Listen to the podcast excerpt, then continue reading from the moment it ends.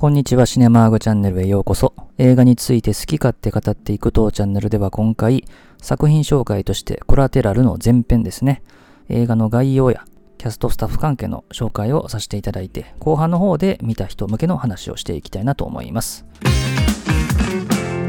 それではまずこの映画の概要ですけれども、2004年のアメリカ映画で上映時間は120分。ジャンルとしてはサスペンス、アクション、ヒューマンドラマといったところでしょうかね。で、あらすじなんですけれども、アメリカのロサンゼルスが舞台ですね。タクシー運転手をしているジェイミー・フォックスが演じるマックスが、トム・クルーズ演じるヴィンセントを乗せると。で、そのヴィンセントが今晩中に会いたい客にまとめて会いたいということで貸し切りを頼むんですよね。で、その一人目の家に行った時に、ヴィンセントが殺した男がマックスのタクシーの上に落ちてくると。まあいうですね、まあ一晩の出来事を描く映画ですね。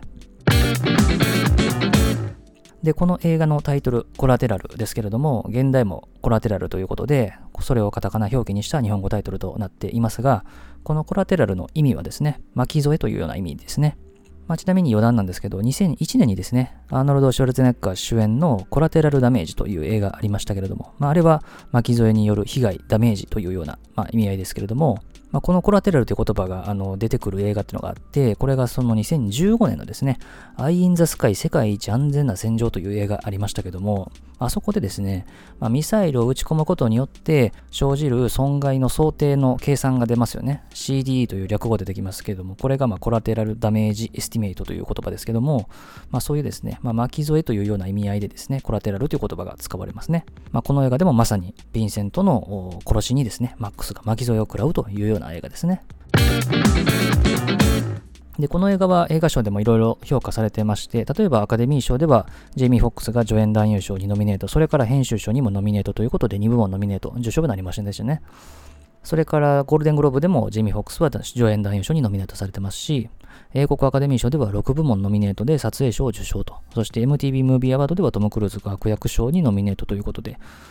割とね、賛否は分かれた作品ではあると思うんですけども、まあ、このように映画賞での評価されている作品でもありますね。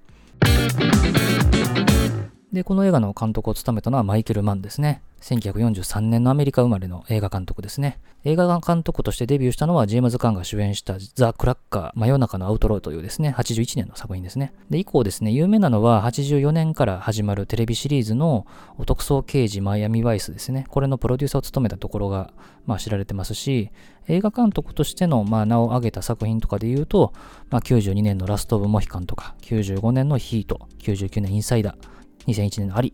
それが2006年には先ほどのテレビシリーズの映画化でマイアミバイスも監督しているということで、まあ、この人は特徴としては男同士のドラマとかね、あとは銃撃戦に定評のある監督さんですよね。それからキャストですけども、ヴィンセント役を演じたのはトム・クルーズですね。彼は1962年のアメリカ生まれで、86年のトップガンが大ヒットと、まあ以降はね、ミッション・インポッシブルシリーズとか、ハスラー2とか、レインマン、7月4日に生まれて、アフュー・グッドメン、ザ・エージェント、アイズ・ワイド・シャット、マグノリア、バニラ・スカイ、マイノリティ・リポート、ラスト・サムライ、宇宙戦争などなど、まあ、代表作多数と、まあ、いう彼がですね、まあ、本格的な悪役には初挑戦というような作品でしたね。それからマックス役を演じたのがですね、ジェイミー・フォックスですね。1967年のアメリカ生まれの俳優ですね。エニー・ギブン・サンデーとかアリとかでの助演の後にですね、2004年にですね、レイ・チャールズというですね、まあ、実在のミュージシャンを演じたレイという映画でアカデミー賞の主演男優賞を受賞してますね。まあ、以降はですね、えー、マイアミバイス、キングダム見えざる敵、ジャンゴつながれざる者、ベイビードライバーなどにも出演してますね。それからですね、アニーという女性役をですね、ジェイダ・ピンケット・スミスが演じてますね。彼女は1971年のアメリカ生まれで、まあ、ウィル・スミスの奥さんとして有名ですよね。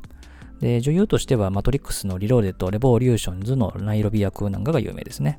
それから刑事役のファニング役がですね、マーク・ラファロが演じてますね。1967年のアメリカ生まれですね。まあ、You Can Count on Me が、まあ、彼の初めて注目を集めた作品で、まあ、In the Cut とか、エターナル・サンシャインとか、ゾディアック、シャッターアイランド、キッズ・オール・ライト、それからですね、アベンジャーズシリーズでのハルク役ですね。まあ、それ以外にも始まりの歌とか、フォックスキャッチャー、スポットライト、世紀のスクープなどですね、代表作多数ですね。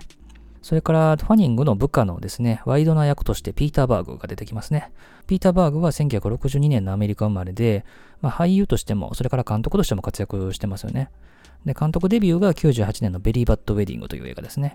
まあ、それ以降、キングダム見えざる敵とか、バトルシップとか、で、ここ最近はもうマーク・ウォールバーグとね、タッグ作品を組むことが多くて、まあ、ローンサバイバーとか、パトリオットデイとかで組んでますね。それから FBI の捜査官でペドローサという役をブルース・マッギルが演じてますね。彼は1950年のアメリカ生まれで、まあ、いとこのビニーとかパーフェクトワールドとか、まあ、割とね、あの、脇役として出ることが多くて。で、マイケル・マンのインサイダーという映画のね、演技なんかは私は非常に印象に残ってる俳優さんですね。で、それからですね、ヴィンセントの雇い主としてフェリックスという役のキャラクター出てきますけれども、彼をハビエル・バルデムが演じてますね。1969年のスペイン生まれの俳優で、まあ、2000年夜になる前にという映画でハリウッドデビューしてアカデミー賞の主演男優賞にノミネートされてますね。以降は海を飛ぶ夢とか宮廷画家ゴヤは見た。それからノーカントリーではアカデミー賞の助演男優賞を取ってますし、それでも恋するバルセロナとか、007のスカイフォールとかに出てますね。あとはノンクレジットなんですけども、冒頭に空港でヴィンセントとぶつかる男役でですね、ジェイソン・ステイサムが出てますね。彼は1967年のイギリス生まれの俳優で、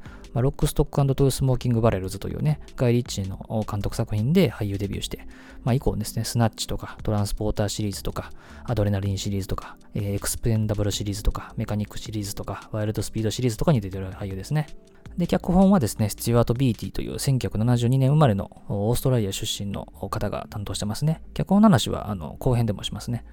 で、それから音楽はジェームズ・ニュートン・ハワードですね。で、その後に追加音楽としてアントニオ・ピントが担当してますね。まあ、ジェームズ・ニュートン・ハワードはまあ本当に有名な音楽家ですけども、アカデミー賞では2020年現在8回のノミネートで、まあ、受賞はないんですけどね、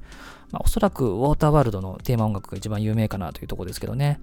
まあ、それ以外で言うと、プリティ・ウーマンとか、逃亡者とか、デーブとか、シックスセンスとか、キングコング、ダークナイトとかね、担当してる方ですね。で、撮影に関しては、ディオン・ビーブとポール・キャメロンの2人がクレジットされてますね。これもですね、クレジットの話はですね、後編にしたいと思います。ディオン・ビーブって人はですね、この翌年のさゆりという映画でアカデミー賞の撮影賞を受賞されてる方ですね。